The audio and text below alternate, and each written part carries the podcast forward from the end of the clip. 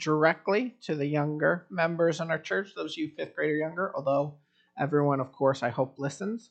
Um, so uh, each week, what we are doing for the whole year is we're taking one simple truth uh, that we believe as Christians. And my hope for you is at the end of the year, you have a much more solid grasp on the question what does it mean to be a Christian? What do we believe? And so, starting last week and for another couple of weeks, we're specifically going to ask the question what does it mean to be a human being? And so, um, uh, we're going to discuss the one of the answers to that in just a second. But I do want to remind you that out on the table uh, are these table talks, which you can take home.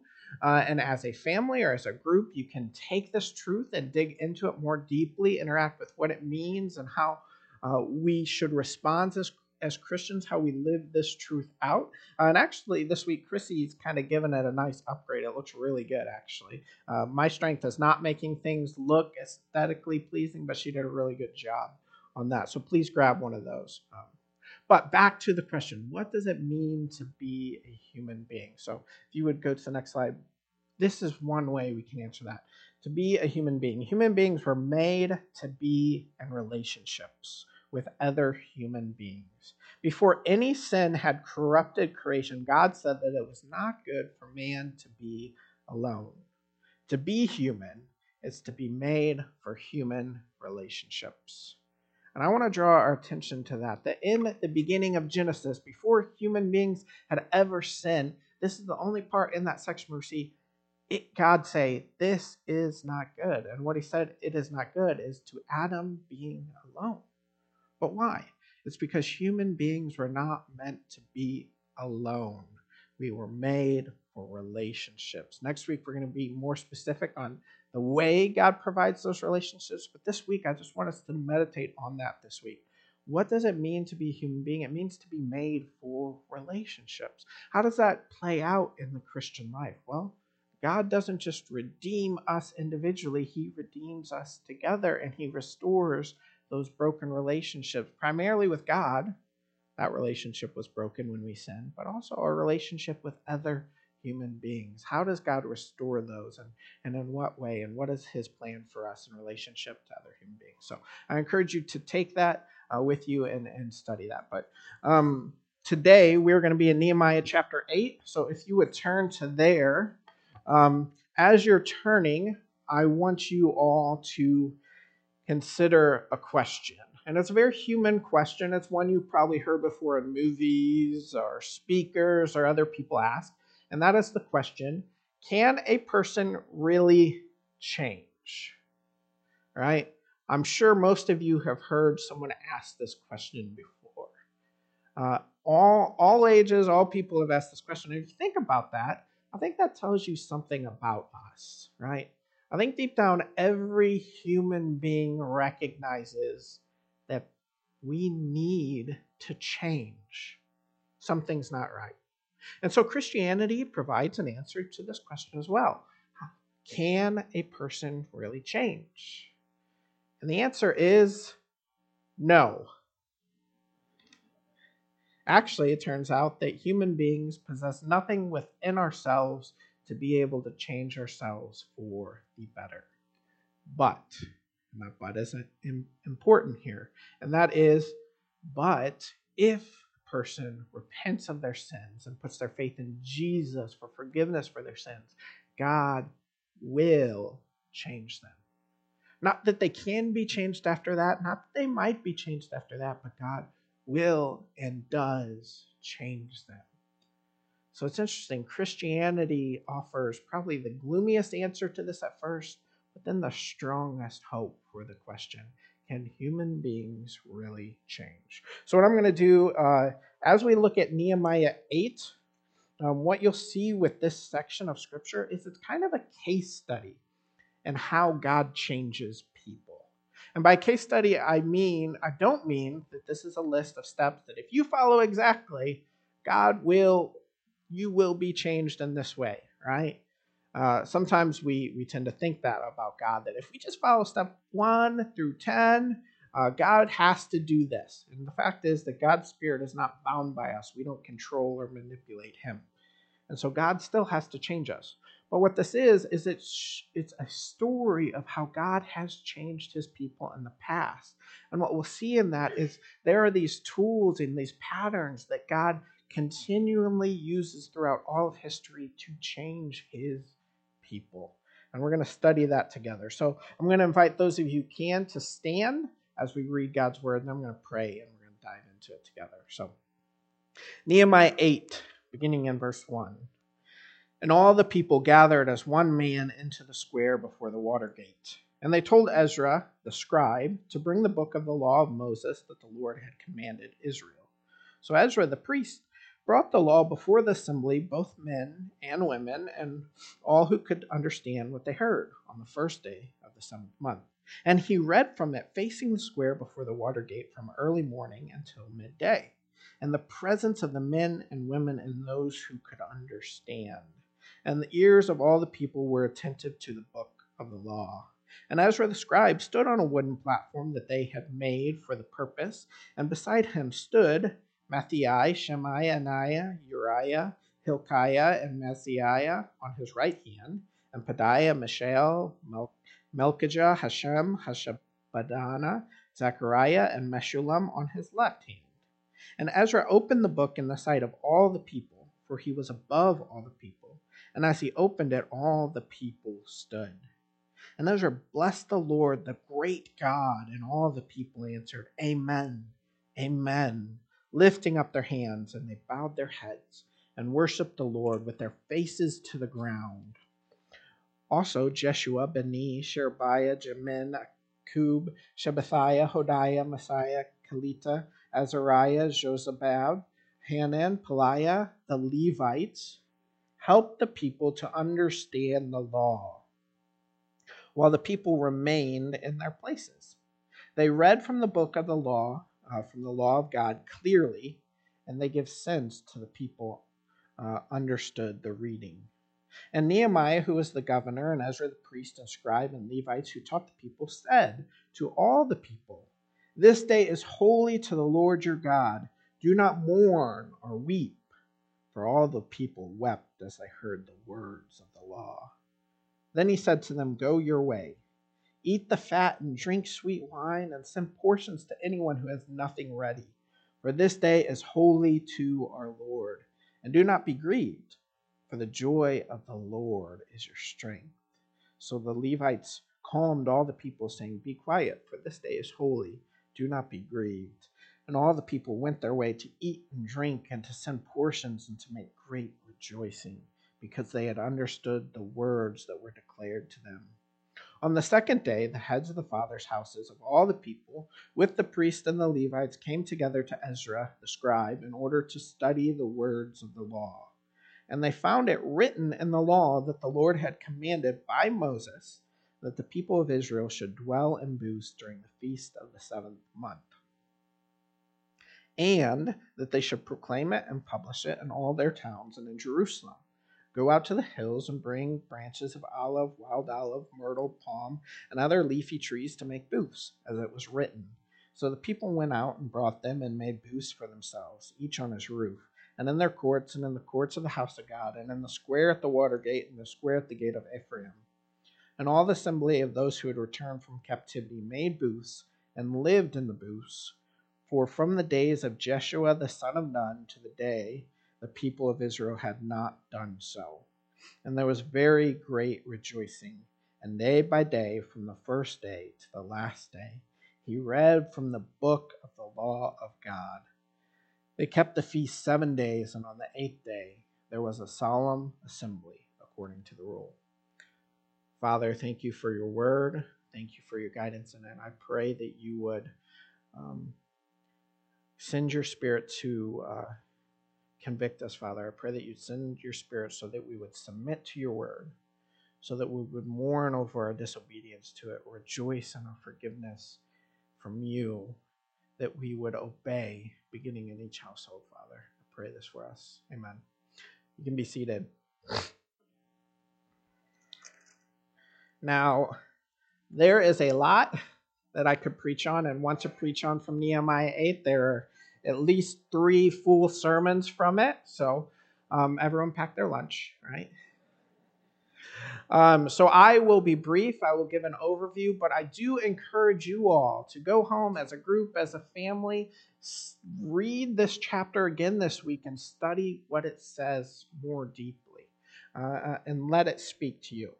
Um, but because it is so much, I kind of want to give you the, the the bullet points up front, right? So if that question is, how does God change His people? Here, here's the answer. Here's the response that we give. So it should be on the bulletins as well. But the, the answer to that is this As one man, submit to Scripture, mourn our disobedience, celebrate our forgiveness, and in each household obey. So we're going to talk about that today. But before we dive into the fullness of the text, there is one specific phrase I want to draw our attention to.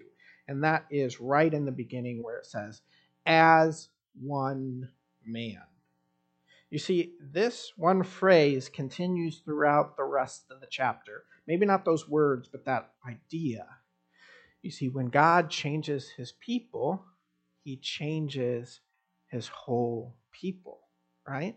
And so, a pattern that we see is when revival, in other words, when there's a dramatic change of heart among God's people, when that happens, it is when his people come together as one, united, right? kind of like what we were talking about with table talk. We were not meant to be individuals, we were made for relationship. And so God has always, when He changes His people, changes them together. In the Old Testament, God's people meant the Israelites and those who became Israelites, right? But in the New Testament, in Ephesians, we see Jesus broke down that wall of hostility that existed between peoples and languages and people groups, and male and female, and, and, and all sorts of orders of society. He breaks it down for good and unites us together. And so the language God used to describe the church in the New Testament is one family where we uh, are adopted by God and we are brothers with Jesus one united family. And even more, uni- uh, maybe even more descriptive, he describes us as one temple, where Jesus is the cornerstone, the foundation, which each of us is built into one united temple. And in that united temple, the Holy Spirit dwells. God's presence exists in the world through his united people. Or the, uh, another description, the whole Trinity, God describes the church in, right, is is that the people we as the church united together are the one body working together of whom Jesus is the head and he loves the world through his one united body working together. And so, how does God change his people? We see that throughout the rest of the chapter that it is because they come together as one man. Then they read and submit to the scriptures together as one united together. And they mourn their own sin that they have done together. They mourn together and then they rejoice together as they realize their forgiveness. And then the response to that is that they begin to live more faithfully, more obediently together. Right? Practically, what does that mean for us? It means there's no solo Christians out there, right? There's no loving Jesus but hating his church, as if it would be flattering thing to say to someone, I like your face, but not so much your body, right? I think intuitively we all know that that's kind of a disgusting thing to say. And so as Christians, we don't get to make the choice where we're like, I'm all for Jesus, but not so much his church. God, I'm all for you being my father, but I don't like I don't like my siblings, right? No. God doesn't primarily change us alone. He brings us into a united family and he changes us together. Right? And oftentimes in uncomfortable ways. Oftentimes it's those people we least get along with that God is most using to call out the sin in our lives and teaching us to love people that are difficult to love. Right? I think sometimes when we, we don't like the church, we think of it as full of people who are hard to love and are hypocrites. And yes, that's the point right? He's not calling you into this perfect body that loves each other well all the time. He's calling you into a group of not yet fully redeemed people who will sin against each other and must practice forgiving as they are practicing being forgiven. forgiven. And in that process, he changes us. But how does he do that? Once we are together, united, once he brings us together into one body, what does he do next? And so let's draw our attention to the next thing we can see about how God changes us. And we see all in the rest of chapter 8 uh, uh, this extreme focus on the scripture of God. Right? All throughout the rest of it, we see God's people united together, submitting to the word of God. They have it read to them. In verse, in verse 3, we see that they attentively listen. Now, the description is one where they listen for several hours, early morning to midday. And let me tell you guys, what are they attentively listening to? The law of God is the first five books of the Bible Genesis, Exodus, Leviticus, Numbers, Deuteronomy. And they attentively listened. Can I tell you, I'm not sure how well I would do that, right? This is not what I would call the interesting parts of the Bible, but they knew the word of this was the word of God, and therefore they must submit to it. And I want to talk with you for a second on, on this idea uh, of listening to the scripture and our response to scripture. Because um, what I found with working with children as students is oftentimes they're more honest in, in their reasons for sin than we are as adults. They haven't yet learned how to spin their own sin in a way that it sounds like a virtue, right? For instance, in, in asking them, why aren't you reading the scripture? They'll say, it's boring, right? Now, adults say the same thing, but the way we say it is this I, you know, I'm just such a disciplined hard worker and really, I just don't have time to read the scriptures, right? That, that's what we say. Now, ignoring the fact for a second not a single one of us works so hard that they don't have a single minute in their day to read the scripture. Let's take it for as it is. What if every second of your day is packed with something else? How do you read? How do you submit to the scripture?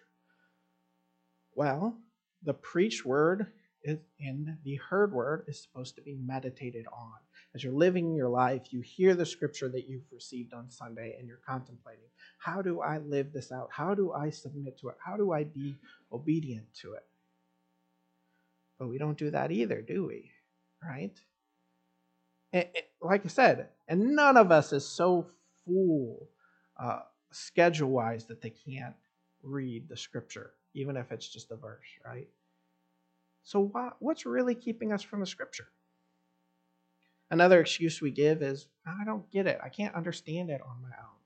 When has that ever stopped us from, from talking about a thing? Think about that for a second. When have you ever been like, I don't know enough about this subject. Maybe I shouldn't talk about it or think about it? That's not true either. What keeps us from Scripture is that we find it boring. And so let's think about that for a second. Is the Scripture itself boring?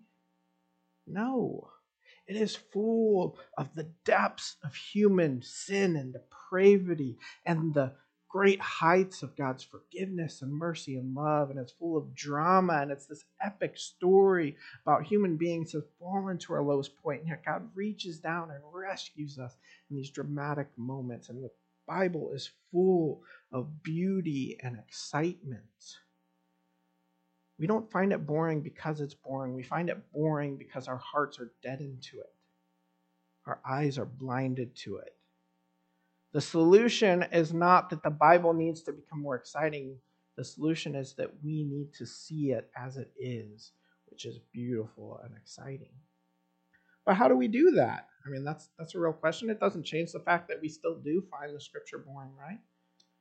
And so one of the things I tell the students all the time is that the most difficult time you'll have reading the Bible is the first time. After that, it gets easier each time. And the example I give, this is something I fully believe because of my own life. The example I give is numbers. Every time I got to numbers in the Bible, my Bible reading plan, I'd be like, well, here's where things slow down, right? There's nothing I could find interesting about numbers. I was up to my seventh time reading through the Bible and I was at numbers and I was dreading it again. And, and, and what I told the students was that that seventh time, there's something in the story of Korah that came alive in me. Now, if you're not familiar, Uh, I don't want to give a whole sermon on that, but I encourage you to read it. But I just saw the beauty of, of how God could provide grace to even the children of a sinful man. And it was, it was beautiful, and I saw it for the first time. But thing is, as I was studying for this this week, I realized that that also wasn't really the whole story. You see, yes, reading it one more time revealed something beautiful about it. But as I was kind of contemplating on this as one man part, I realized something else. You see, the other part to that story is I was talking with my friend that week and I told her, like, I'm to numbers, it's boring.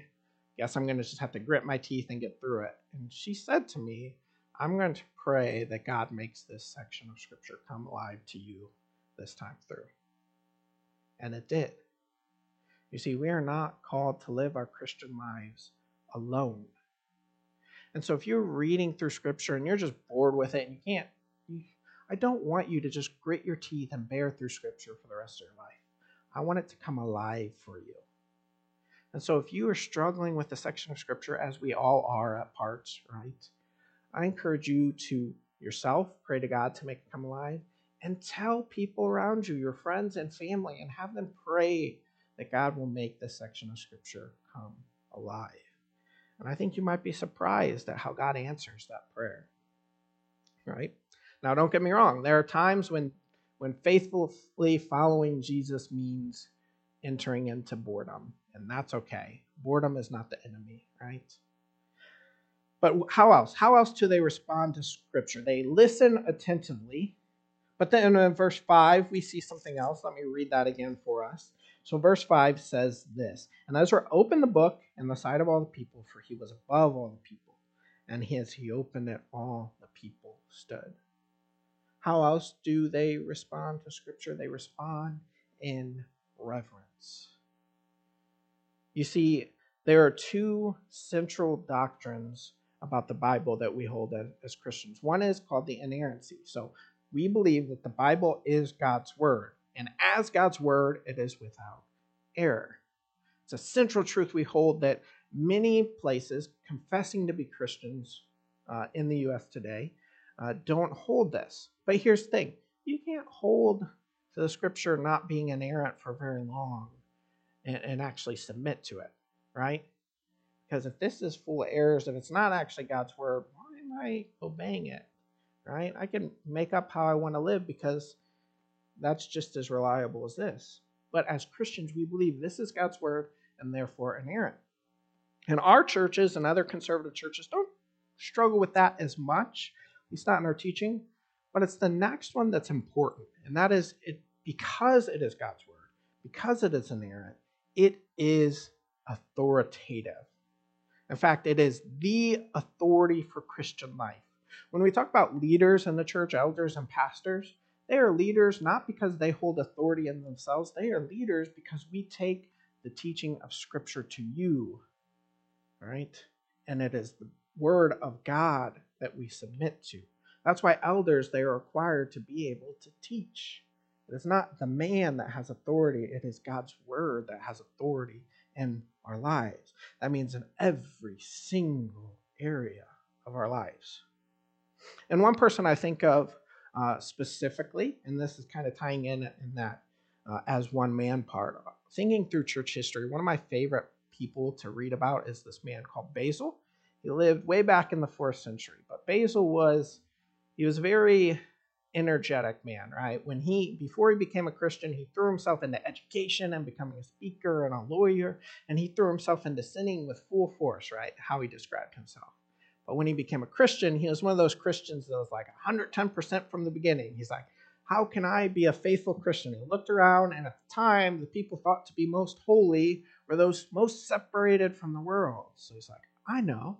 I'm going to go be a desert monk. First week as being a Christian, thought he'd be a desert monk, right? Uh, and so he went out, he learned. The thing is, as he read the scripture, he saw that most of the scripture talks about how we treat each other He's like, how do I do that alone in a desert? So he came in, he gathered a bunch of Christians together, and he's like, let's live together. Let's live out the scripture together. Radical for his time. Today we call that monasteries, right? But the thing about that, too, is he kept reading the scripture and he realized, well, how are we supposed to share the gospel with non Christians if we're only surrounded by Christians? So he moved into the city and he loved his city well. And at each point of life, he listened to the scripture even when all the culture around him was telling him that, no, that's not right. That's incorrect. We're blind to the truth. But submitting to the scripture means submitting to the scripture, scripture even when it doesn't make sense to us. Even when all of our culture and all of our common sense say this is wrong, right? Because as fallen human beings, we recognize that we are nearsighted, that our sin has blinded us to the truth. And therefore, submission to Scripture means we trust God even when all of our fallen instincts point to something else right? That's submission to Scripture. And I'm sure you can find many examples today where it is um, where the culture disagrees with the, what the Scripture teaches, right? And we could go on to that, but more importantly, that, that's good to know. That's good to know what the Scripture teaches. But more importantly, what I want you to think about is where the Scripture teaches what you yourself disagree with, because that's more important, right? That is more impactful. I know in the Sermon on the Mount, as we were teaching that with the students this past year, one of the things that kept popping up was this idea that when someone strikes you on the right cheek, turn to him the other also. Now, as a wrestler my whole life, do you know how easy that verse is to follow? You know how many of my natural instincts tell me that that's the right thing to do? Not a single one of them, right? And yet, if the scripture tells me to do it, then I do it.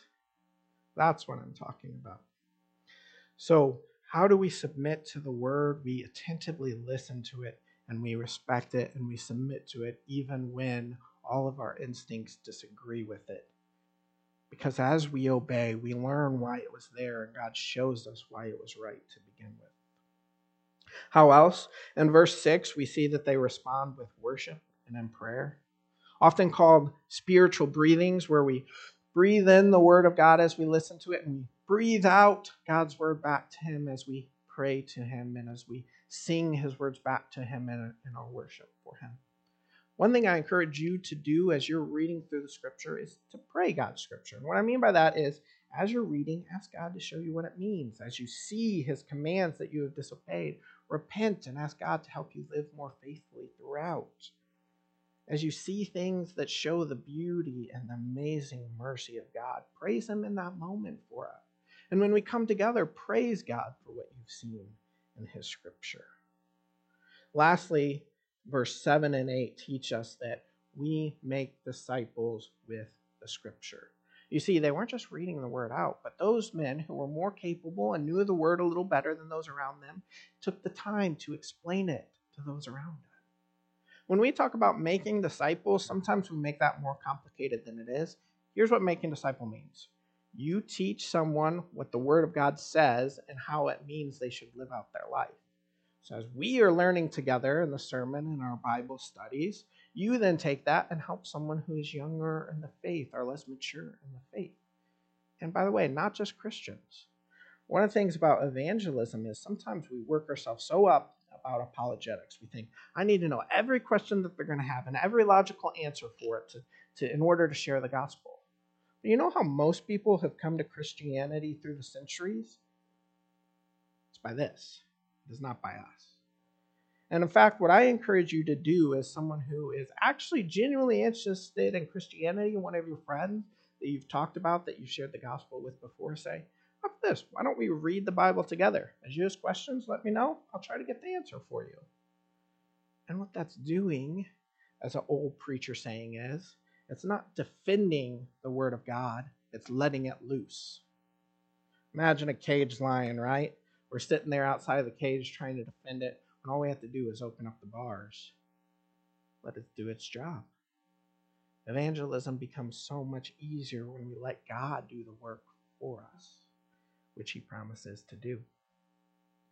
Now, moving from that, so as one man, submit to Scripture and then mourn our disobedience. You see, in verse 9, what we see is the natural response to submitting to Scripture is first sorrow. When people realize the depths of their own sin for the first time, this is the response. Because I was reading this, I even thought about that movie trope. I'm not just going to mention one because it's actually quite common. This idea where this, this person has become a monster and they're raging and they're raging, then all of a sudden they see their reflection. And it you see in their eyes, they realize for the first time what they have become.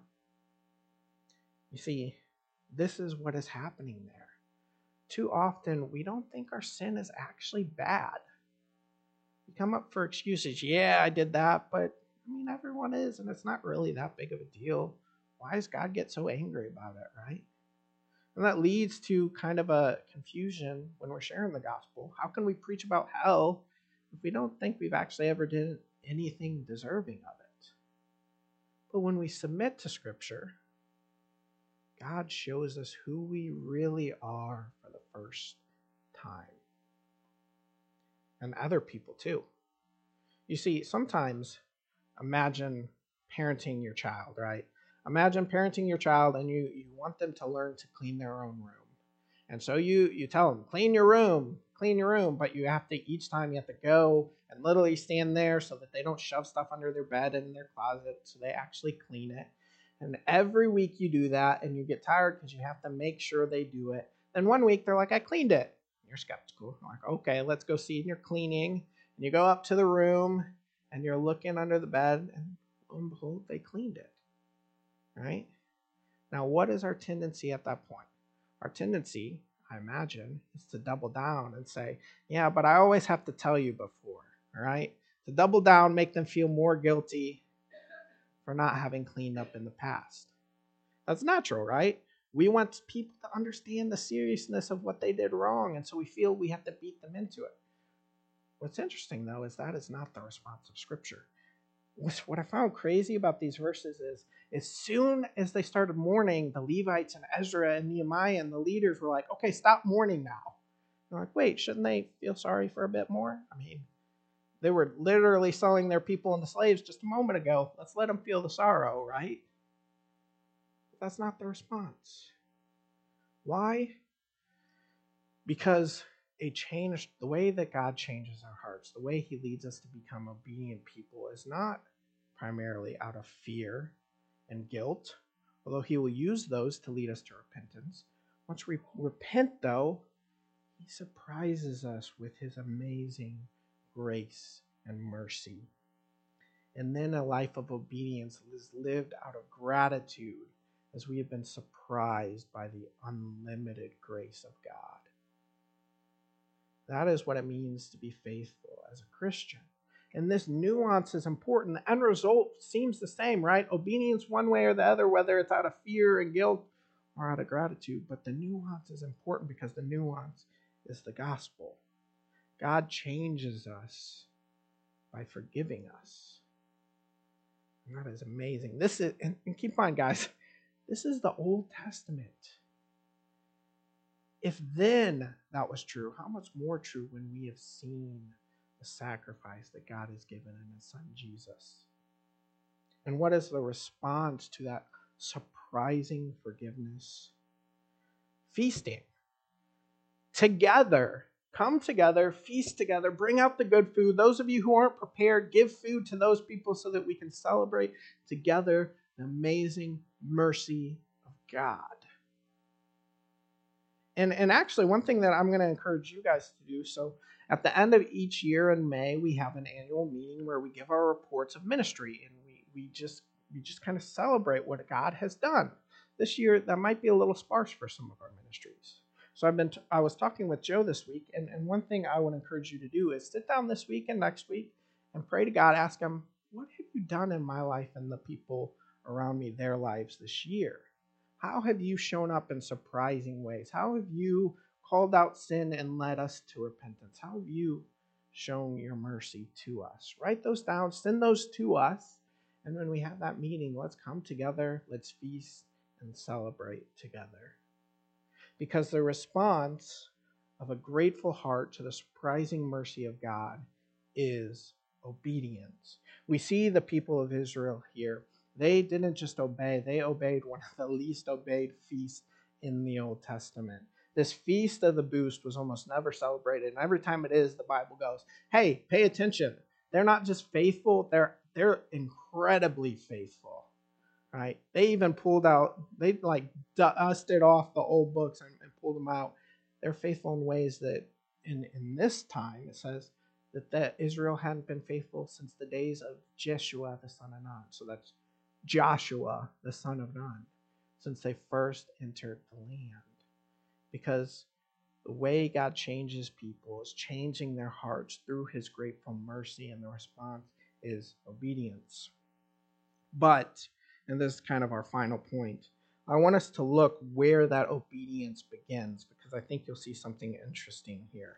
So if you turn with me, I want to read it again in verse 13. It says this. Um, verse 13 says, On the second day, the heads of the fathers' houses of all the people, with the priests and the Levites, came together to Ezra the scribe in order to study the words of the law. Imagine the heads of the households in that crowd hearing the teaching, not understand it, but having it taught to them. So maybe the first time to understand this. So unequipped fathers over their households who don't understand the scripture, what is their response after repentance and celebrating mercy. It is obedience in their households. So these unequipped fathers go to Ezra so that they can get equipping to teach their own households. This is something true in the Old Testament, the New Testament, and ever since the time of the writing of the New Testament to now. And that is this when God brings revival and repentance to its people, it shows up in the home. Right? And one thing that I'm always saying as your pastor of student children discipleship is that I'm here to support you as parents as you are the primary discipler of your kids. To put that more plainly, that means whose responsibility is it to disciple your kids? Yours. Right? How do you be a faithful parent? You disciple your kids into maturity of faith. Now, it, we could analyze the numbers of the church in America to death, um, but every trend says the same thing that as our as the kids get older in our society, less and less of them are continuing in the church and the faith. So you ask, gotta ask why, and the question is, or sorry, the answer is, it is a failure of discipleship. But it's not quite so simple as to say parents aren't discipling their kids. That's true. Um, but I've wrestled around with this for Joe, and we we we talked about it back and forth. And and here's the full truth to that: parents don't know how to disciple their kids. Right?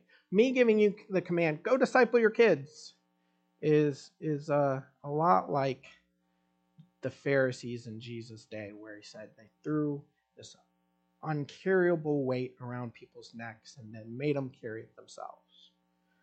I don't want to do that to you. I understand discipleship is hard. You may not know how to do that. And in fact, in Nehemiah's day, the fathers didn't know how to do it either. And so they went to Ezra. And so that's our job. That's my job is to help teach and equip you. And those more mature in the faith to teach and equip you. You see, I'm talking about parents, but none of us actually gets off on this command because as a church, we come around parents and help them in that discipleship process. If your kids are no longer in the house, pull in some younger parents and, and pray with them and be there to give advice when they ask for that. Be there to watch their kids and be a safe place for them when they need to be together as husband and wife. This is what it looks like to help. And, and for us as a church, that means I want to make it as simple as possible for you. We want to make it as simple as possible for you. That's why we have Sunday school and children's church and youth group and these table talks, is so that you, discipling your parents, can simply be having a meal together as a family and saying, Hey, what did we learn in the sermon? What did you learn in Sunday school? What did you learn in youth group? And digging in there in their lives and saying, Okay, how do you live this out now? And I, and on these, I made it even more explicit. I gave you a head, a heart, a hands, a feet question to dig into each other's lives. Right?